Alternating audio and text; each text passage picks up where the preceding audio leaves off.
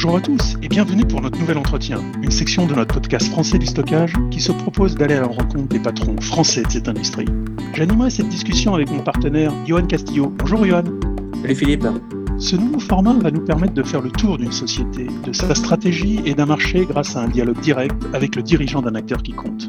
Et aujourd'hui, pour cette édition, nous accueillons avec grand plaisir Hugues Zé, Area vice-président et country manager de la filiale française de Pure Storage. Bonjour Hugues. Bonjour Philippe, bonjour Johan. Tout d'abord, Hugues, euh, peux-tu faire un point sur, euh, sur Pure Storage, l'entreprise, l'effectif, le revenu et quelques euh, autres chiffres clés, notamment pour l'Europe et la France? Pure Storage est, assez connu, mais je pense qu'il est, il, est bon que tu reviennes un petit peu sur, sur la mission et, et, la vision de l'entreprise. Oui, tout à fait, Philippe. Alors, bah, Pure a été fondée en 2009 en Silicon Valley. Donc, euh, commercialisation des produits toute fin, toute fin 2011. On a démarré en France en 2014 avec un objectif euh, assez simple, hein. faire gagner du temps à des experts. On a vraiment monté euh, l'entreprise. Elle a été créée avec l'idée de disrupter le secteur et le marché du stockage, qui, est un, qui est un marché un peu, un peu lent, avec beaucoup d'acteurs, mais qui sont plutôt du, du siècle dernier. Maintenant, le temps passe vite. Et donc, on est parti du principe que ça devait être simple, dans un modèle expérience cloud avec des services partagés, avec des consommations flexibles. C'est vraiment ça l'objectif.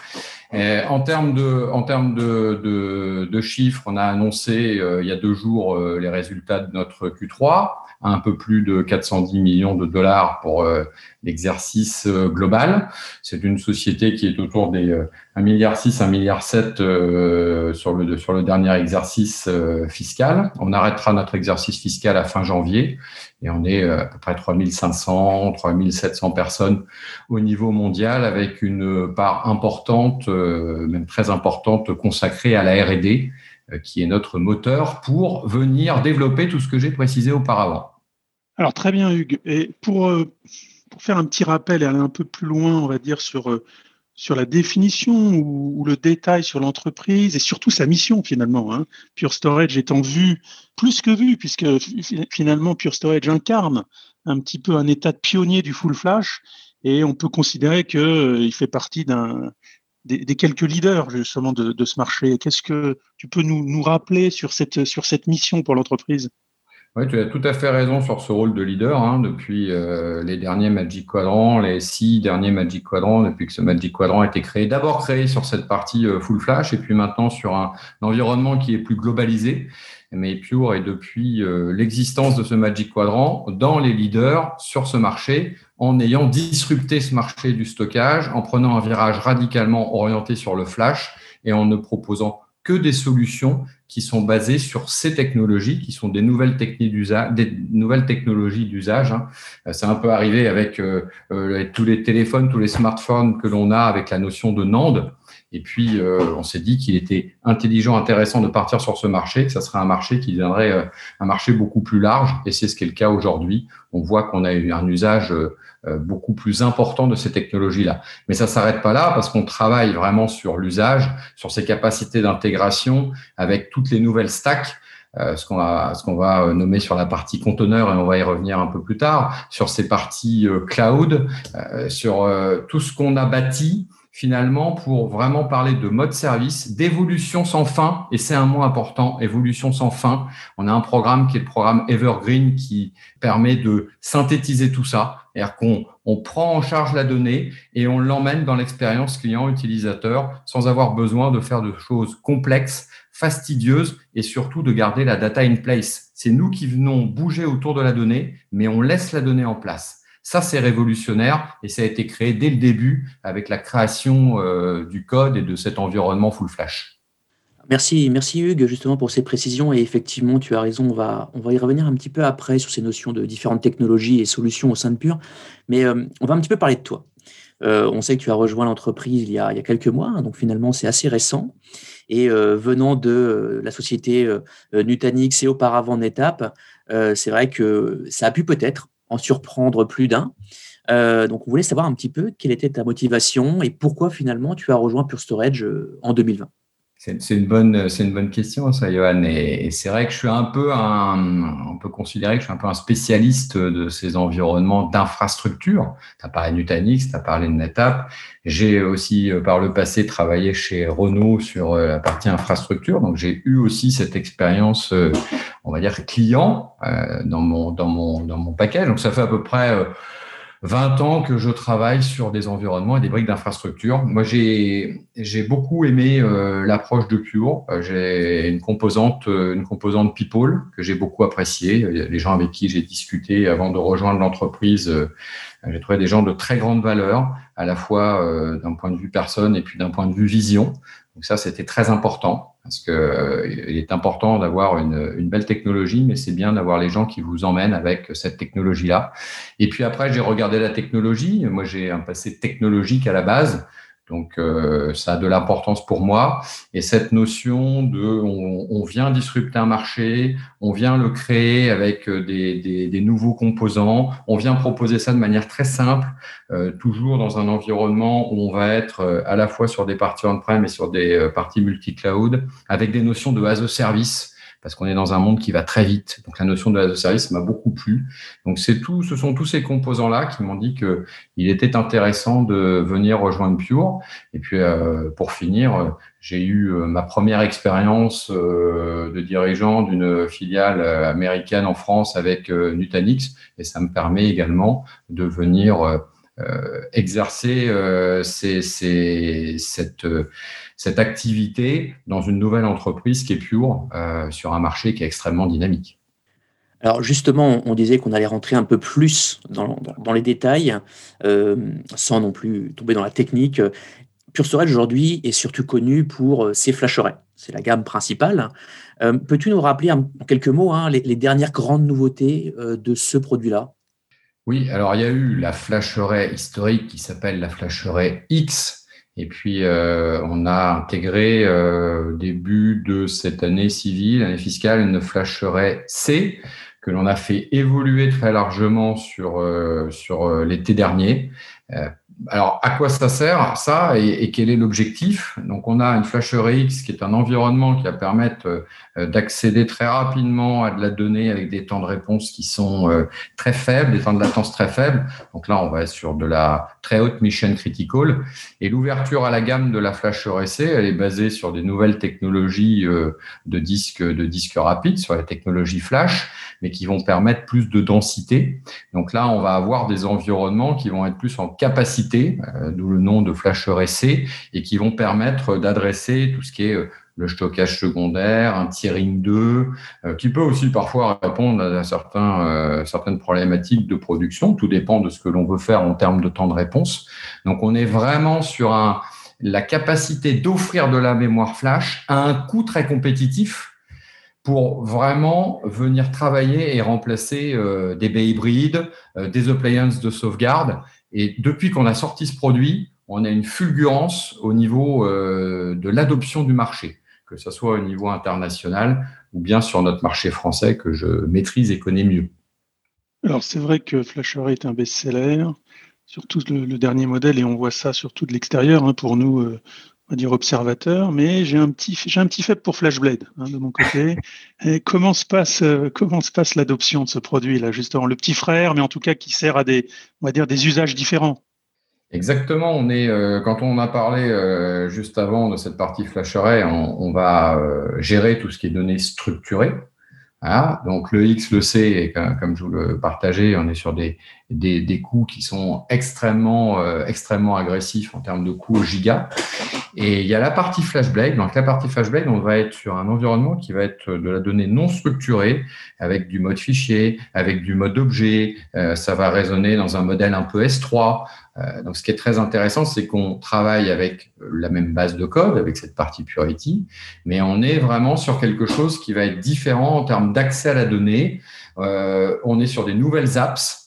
C'est vraiment conçu pour prendre en charge cette partie flashback, le développement d'applications qui sont dites modernes, la partie analytique, la partie protection de données également pour faire du, du tiers zéro, parce qu'on a annoncé un certain nombre de partenariats avec des éditeurs de logiciels de backup et notamment une intégration avec la partie Cohesity sur ce sujet. Et donc, cette baie, elle est vraiment le, stockage, je, disais, unifié en mode file, en mode objet, euh, qui va nous permettre euh, d'apporter euh, beaucoup d'efficacité sur toutes ces nouvelles applications. On peut parler d'Elastic, on peut parler de Splunk, on peut parler de Kafka, tout ce, type de nouvelle génération d'apps. Merci, merci beaucoup Hugues. Alors justement, on a parlé donc des, best-sellers comme a dit Philippe, hein, FlashArray, il y a également FlashBlade. il y a eu quand même deux, deux, grosses news, en tout cas je les considère comme ça. Très récemment, ce sont la partie AWS Outpost euh, sur l'annonce du partenariat et l'acquisition euh, de Powerworks. Donc, mm. c'est deux grosses nouvelles pour deux besoins différents, si j'ose dire. Euh, comment vois-tu, toi, Hugues, ces deux offres, et notamment et surtout pour la France? Ah, moi, j'ai trouvé ça extrêmement intéressant et ça a été très rapide. la première, premier, premier produit que tu mentionnais, donc la partie AWS Outpost. Donc, on a une grosse alliance avec AWS. On a, déjà des accords avec la partie Cloud Block Store pour faire tourner des environnements euh, blocs euh, sur, euh, sur AWS. Et puis la partie Outpost, elle a été très intéressante. Donc déjà, on a vu AWS sortir cette solution Outpost et on a été dans les tout premiers à, à, qualifier, à valider avec AWS la partie FlashBlade. Alors pourquoi? Parce qu'AWS a vu en FlashBlade un repository S3 très performant donc pour euh, Outpost, hein, c'est bien, on parle d'un deployance sur site. Donc là, c'est du on-site client. Donc c'est aussi la preuve qu'il y a un certain nombre de charges de travail qui nécessitent de résider sur site, que FlashBlade est très performant dans cet environnement-là, sur un avec un moteur S3. Donc ça, ça démontre toute notre capacité à venir accompagner ces géants du public cloud dans euh, la partie on-site client de solutions qui permettent d'apporter et de l'innovation, et de la fiabilité, et de la performance. Après, tu as cette partie Portworx. Donc là, Portworx, euh, en, une phrase, c'est euh, une suite logicielle de référence pour des environnements distribués Kubernetes.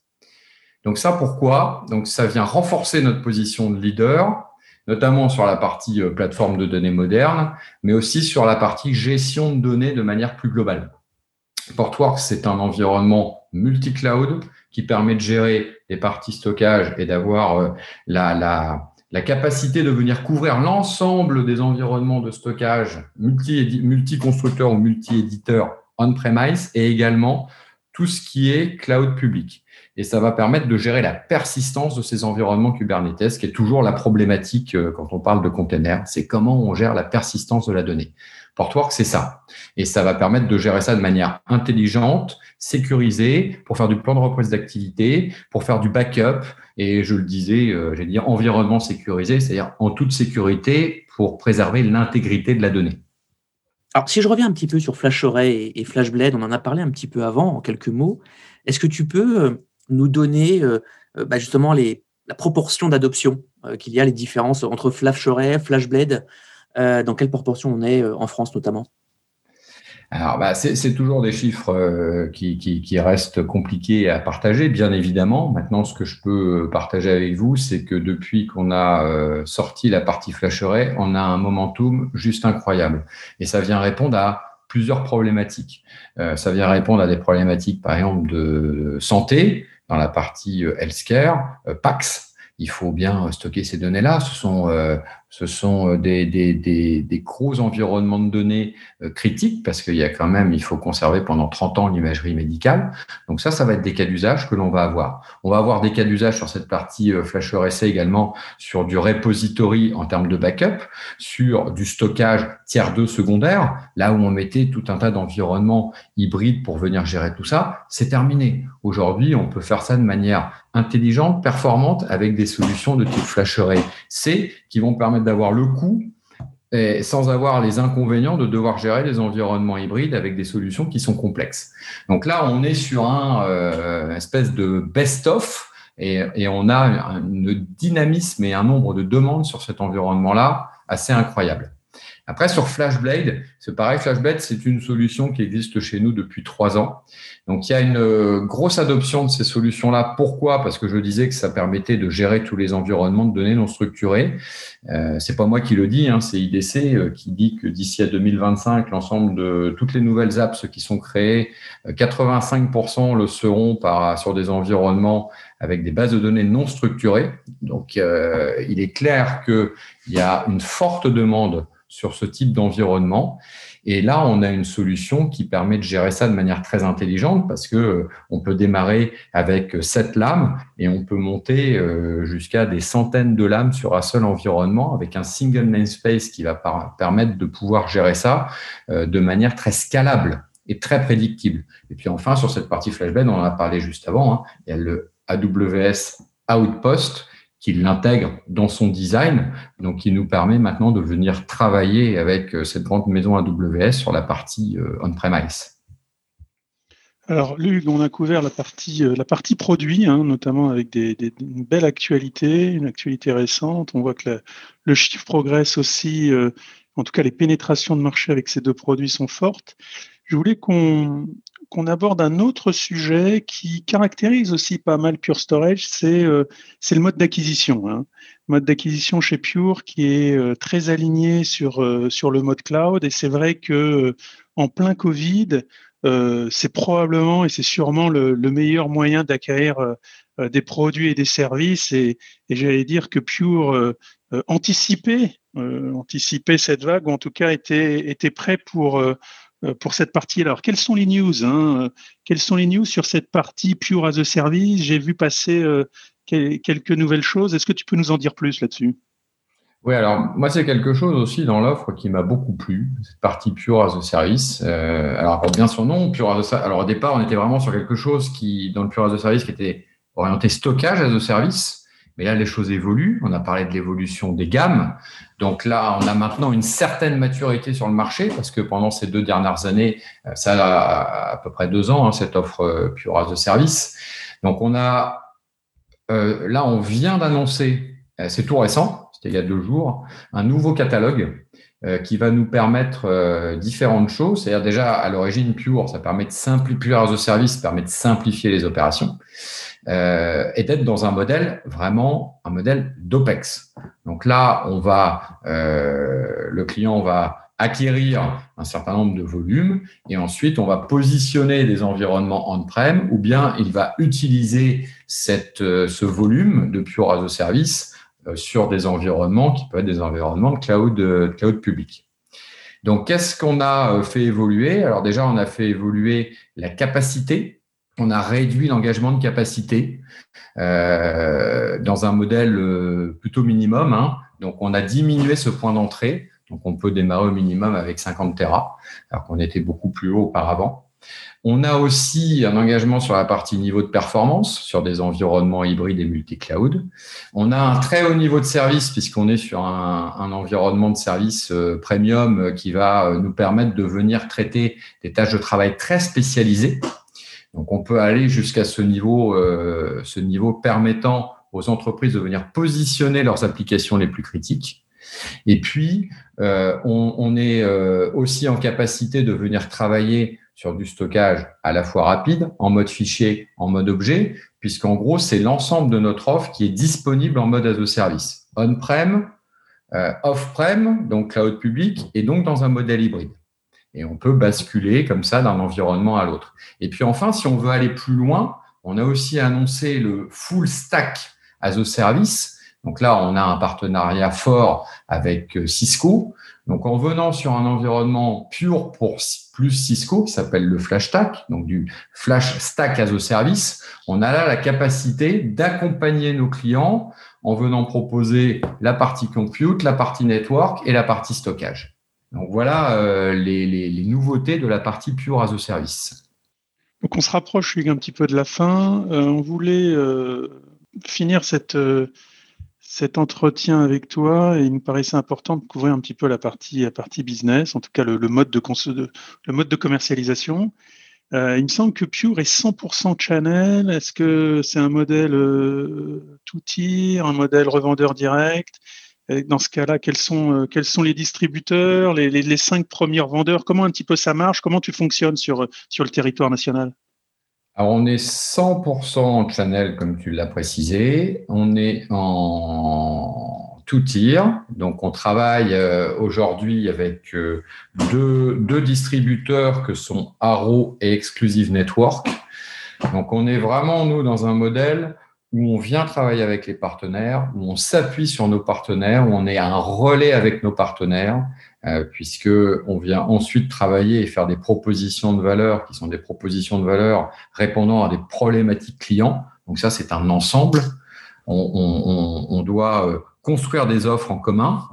Ensuite, d'un point de vue euh, partenaire, c'est toujours difficile de citer des partenaires. En citer cinq, les autres vont dire tu nous as pas cité. Voilà, donc je vais t'en citer un peu plus. Donc, on a des historiques, des gens comme euh, Antemeta, comme Stordata. Après, on travaille aussi avec des, sociétés euh, comme SCC, comme Computa Center, beaucoup sur des domaines publics notamment. Après, on a des spécialistes euh, comme Dionix, sociétés comme Axience, Scasicomp, Infidis, Terciedia, Owentis. Et on a aussi une partie où on vient travailler avec des SI, euh, voire des GSI, des Global System Integrateurs, comme Atos, comme Accenture, comme Capgemini. Donc c'est assez large, mais chacun vient euh, euh, travailler avec nous pour pouvoir résoudre des problématiques clients, parce que c'est ça notre objectif commun. Alors Hugues, merci beaucoup.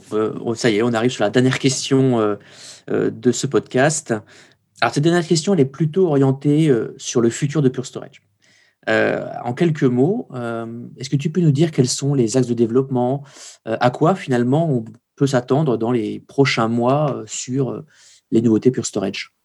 Alors, on continue. Alors déjà, première chose, on, continue à accompagner, à se développer avec nos clients, à, suivre l'évolution de leurs besoins, parce que forcément, ça évolue très vite et beaucoup. donc ensuite, c'est difficile de, de dire, de prédire à quoi pourra, pourra ressembler les, les 12 prochains mois hein, sur, sur, euh, au niveau IT. Alors, pas chez Pure, forcément, parce qu'il y a des plans pour ça et on en a euh, défleuré un certain nombre. On est vraiment dans un environnement que l'on voit de plus en plus en modèle as a service et on a souhaité proposer une gamme la plus large possible pour couvrir des besoins structurés, non structurés et, euh, et mode de container. On a parlé de la partie Portworx euh, et cette acquisition pour euh, venir accompagner les clients dans les environnements Kubernetes. Donc là, on est vraiment dans un environnement où on va stabiliser les choses. On va beaucoup plus travailler sur la partie OPEX, puisque nos, ce qu'on constate aussi, c'est que nos clients ne veulent plus surinvestir. Donc, euh, consommer ce, que l'on, dont on a réellement besoin en gérant au mieux les budgets, en ayant la capacité de venir utiliser de l'on-prem, euh, en venant utiliser du cloud public, en pouvant faire un mix entre les deux sans être contraint d'utiliser euh, un pourcentage fixe d'un côté et un pourcentage fixe de l'autre côté. On est vraiment dans quelque chose qui est très, très, très ouvert et très facile d'utilisation. Et puis enfin, ce que l'on voit, c'est qu'on est vraiment dans un environnement où on pense de plus en plus à de l'infrastructure as code. Euh, c'est ça euh, l'avenir. C'est ce que partageait euh, Charlie Giancarlo, notre PDG, où chacun va pouvoir venir consommer cette infrastructure en fonction de ses besoins. Et notamment les développeurs qui sont de plus en plus dans un modèle de consommation où je dois pouvoir très rapidement pouvoir disposer d'un environnement pour continuer à développer et à, et à enrichir l'entreprise pour laquelle je travaille. Bah, c'est très prometteur. Hein. Merci, merci Hugues d'avoir pris le temps de, de, ce dialogue avec nous. Avec plaisir. Merci pour votre invitation, euh, Philippe et Johan. C'était un moment très agréable. Nous apprécions. Euh, merci à Johan. Merci Philippe et bien sûr merci à toi Hugues. Nous allons suivre de près cette, euh, cette actualité, en tout cas les futurs développements euh, de Pure, euh, de, Pure sur les prochains mois. Nous vous donnons rendez-vous, euh, comme chaque semaine, pour les podcasts thématiques et des entretiens sur vos plateformes de podcast préférées. Et n'oubliez pas non plus les derniers Let's Talk, nos dialogues avec Johan. Merci à tous, au plaisir de vous retrouver très prochainement.